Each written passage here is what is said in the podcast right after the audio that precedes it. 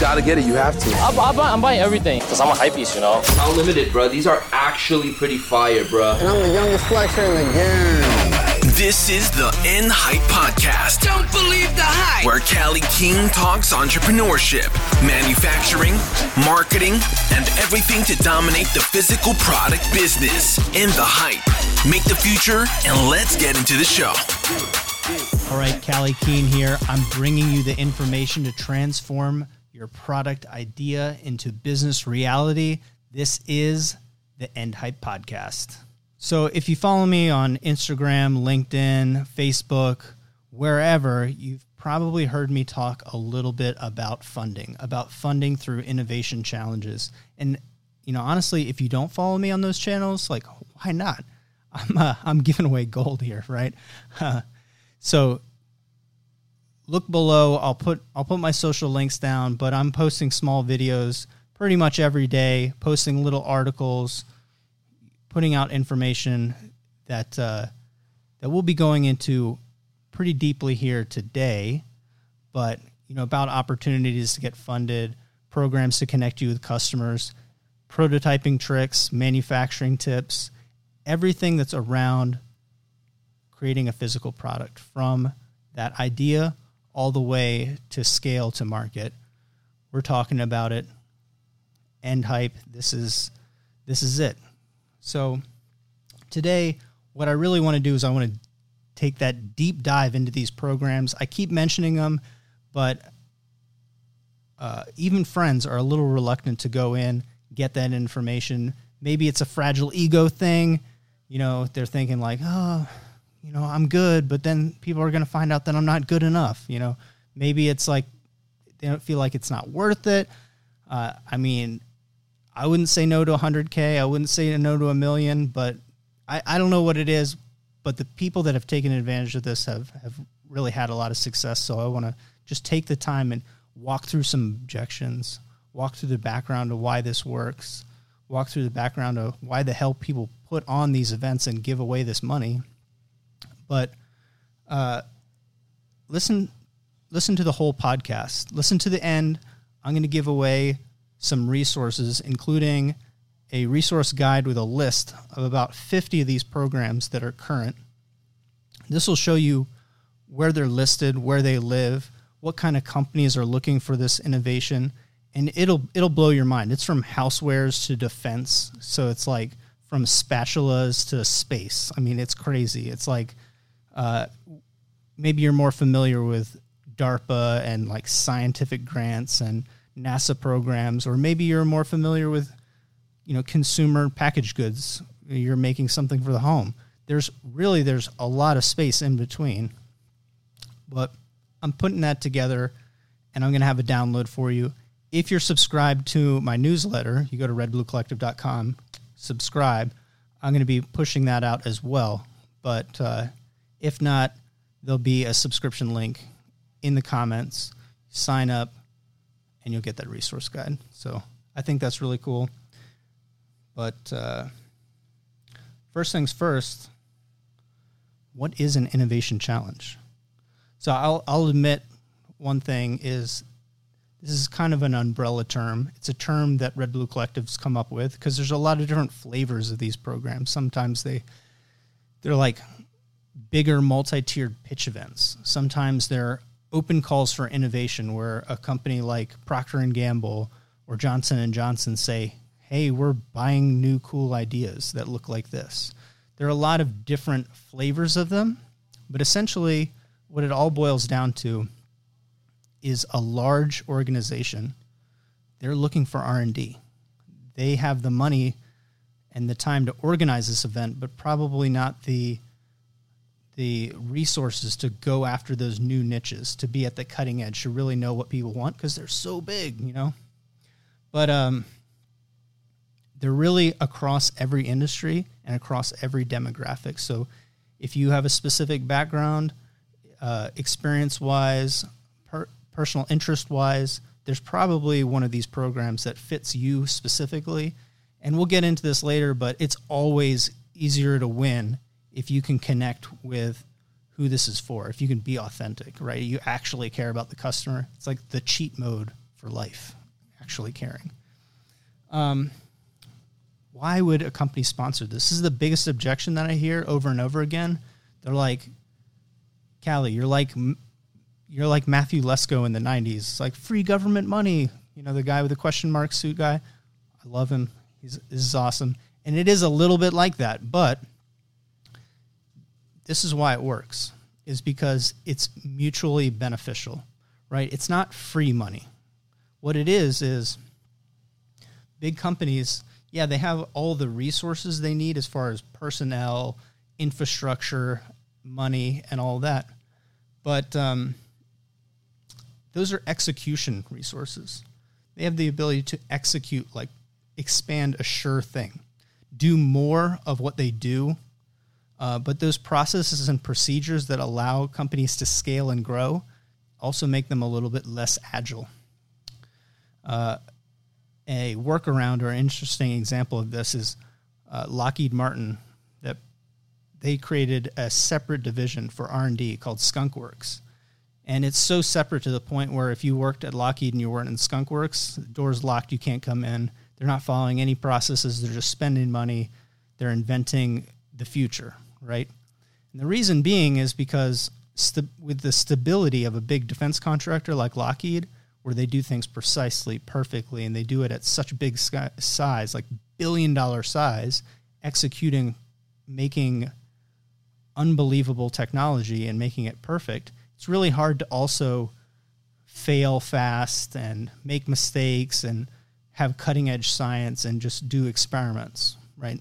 Those two things uh, are seemingly mutually exclusive. It's really hard to combine both cultures culture of exploration and a culture of execution.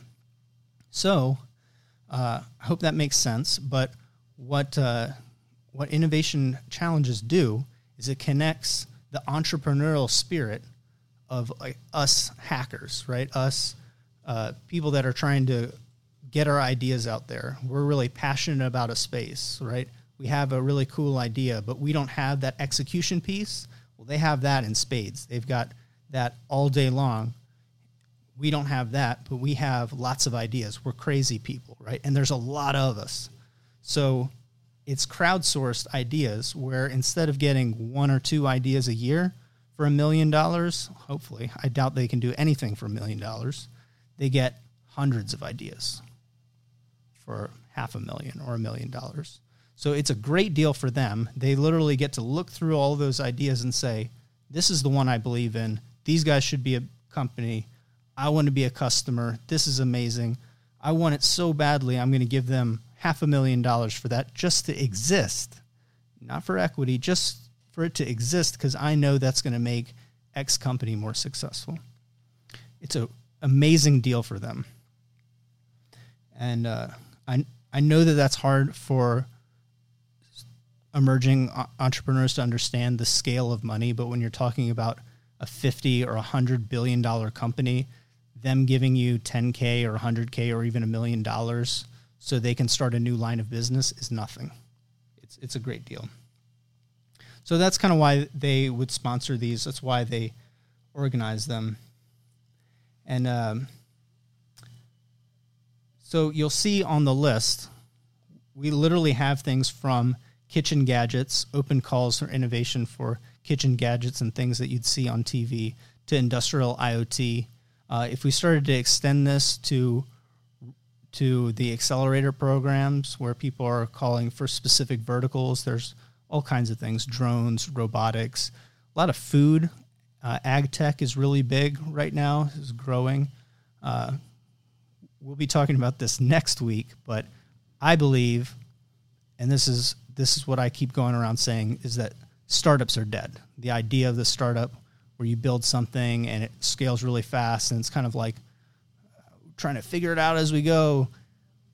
I you can look at Google Trends. The whole trending concept of the startup is kind of like rose up and now it's just just a normal word and it's kind of lost that passion and that steam. Where people are really growing is understanding building a strong pitch, connecting with customers and building real businesses. Thank God so now is definitely the time to build a real revenue positive business, not a sleep on my couch for two years type situation. That's uh, that's rough. More power to you if you can sit through that. Um, I'd rather not, me personally. So we see these all over the place.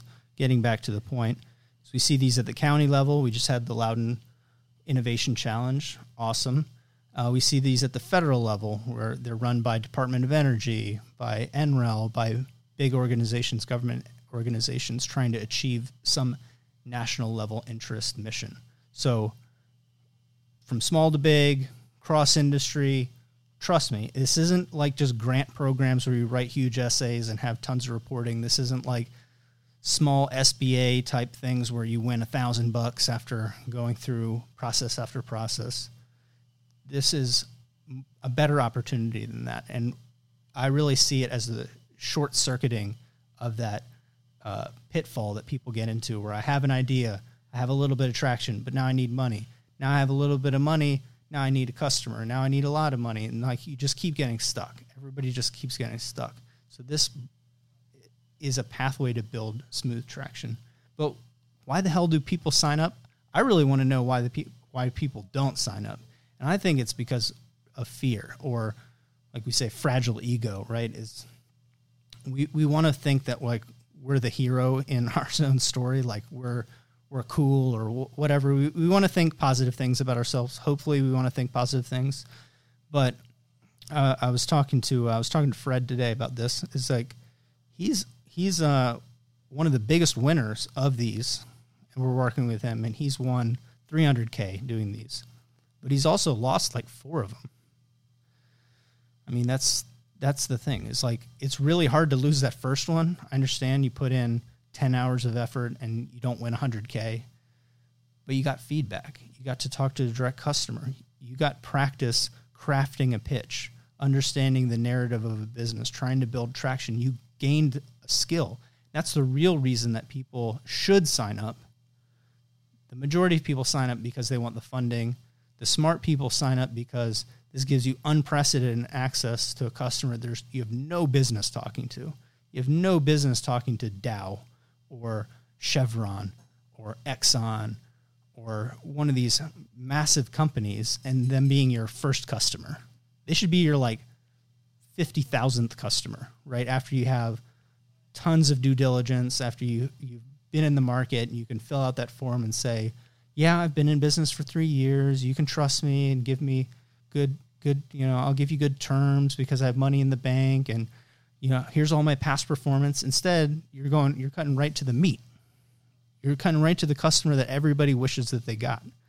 So the smart people are saying, oh my God, look at the people that are associated with this. This judge sits on this board. This person that's sponsoring this does this. I have access to everything I need to build a million dollar business, to build a seven figure, eight figure business. But our, uh, our lizard brain looks at that initial pot of money and says, that's what I need to start my business. I need that 100K. You're right. That's right too. But I really want to know why you think it's a bad idea. Like, why do people think that it's a bad idea? Because you're going to see some amazing ones on the list. Right now, there's one on fish, preserving fish in waterways. There's one on geothermal. Uh, there's there's just amazing ones. Uh, there was a Louis Vuitton one that just closed. I mean, if you're if you're into that, you could you could be hanging out in Paris right now if you had applied to that one when I posted it a couple months ago. so it really is across the board. But I think uh, we have to get over ourselves, right? Learn to fail and just say, hey, I gained the skill and this experience by participating. I got some feedback, met some people. Maybe you worked with me and we like went through this process and there's no cost to enter them, right? There's no like there's no penalty. There's nobody keeping score. So you could apply to five of them. There's a new solar one uh, run by a different organization. So all of my teams that won the solar challenge, I'm about to ask them to go in and double dip. Because this one, they, they just won 50 and now 100K. And then this one's for 250. So it's like, well, I already know these people are winners because they've they've won twice, so we can just win another competition that's on the same thing.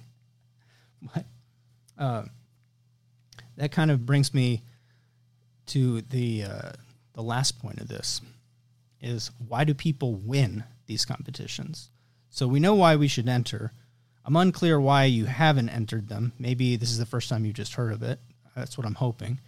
But why do people win?